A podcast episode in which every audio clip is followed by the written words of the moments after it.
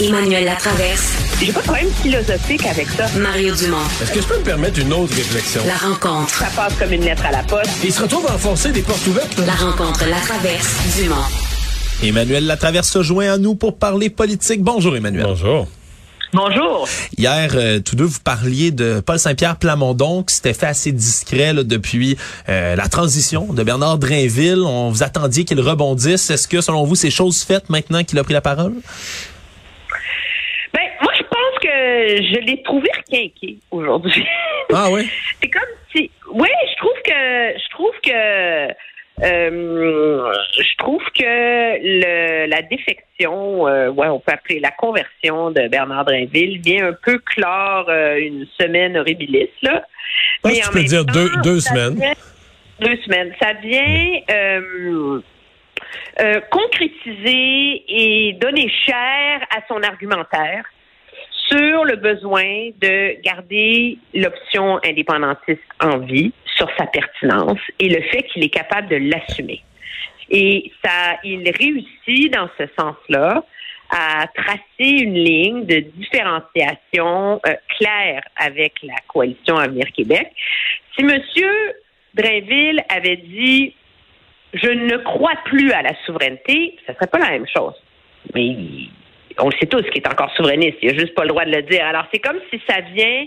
remobiliser, je pense, une partie des indépendantistes purs et durs, là, qui sont les seuls à qui, en ce moment, peut s'adresser Paul Saint-Pierre Plamondon. De là à dire que ça va bien aller aux prochaines élections, non.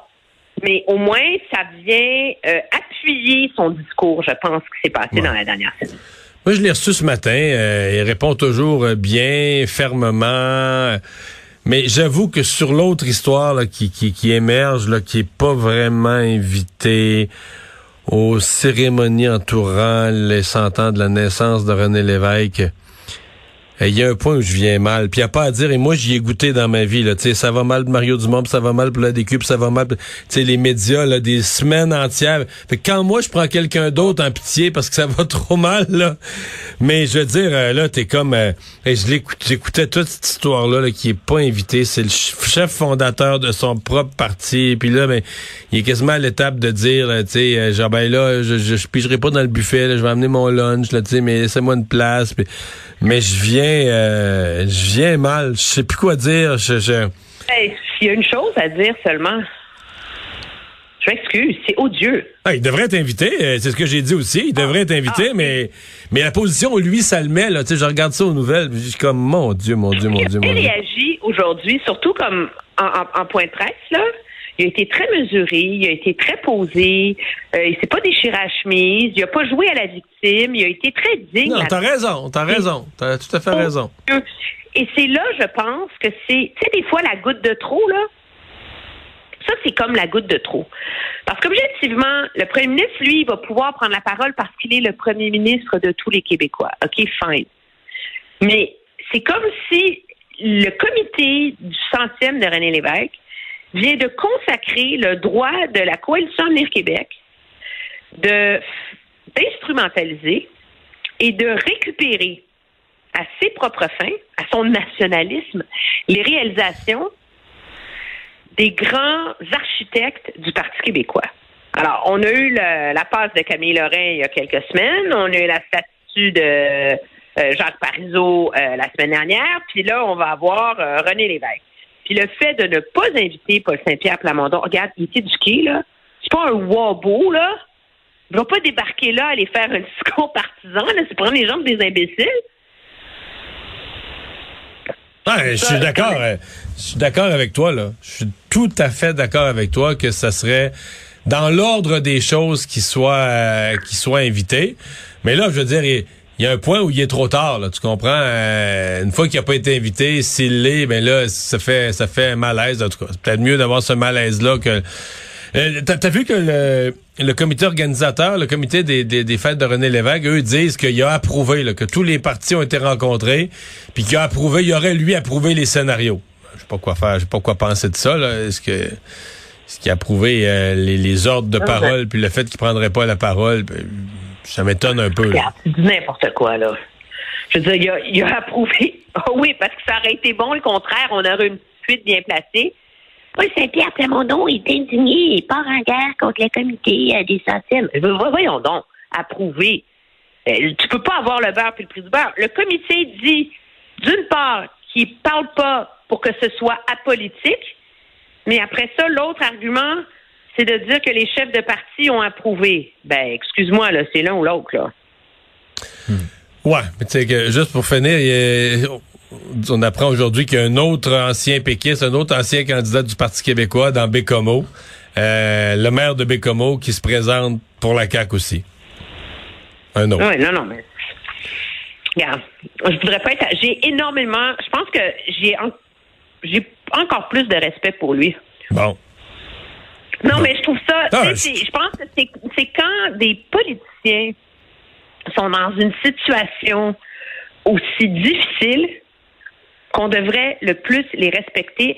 À chaque fois, ça me fait penser au même discours de Théodore Roosevelt. Je vous dis, allez googler ça.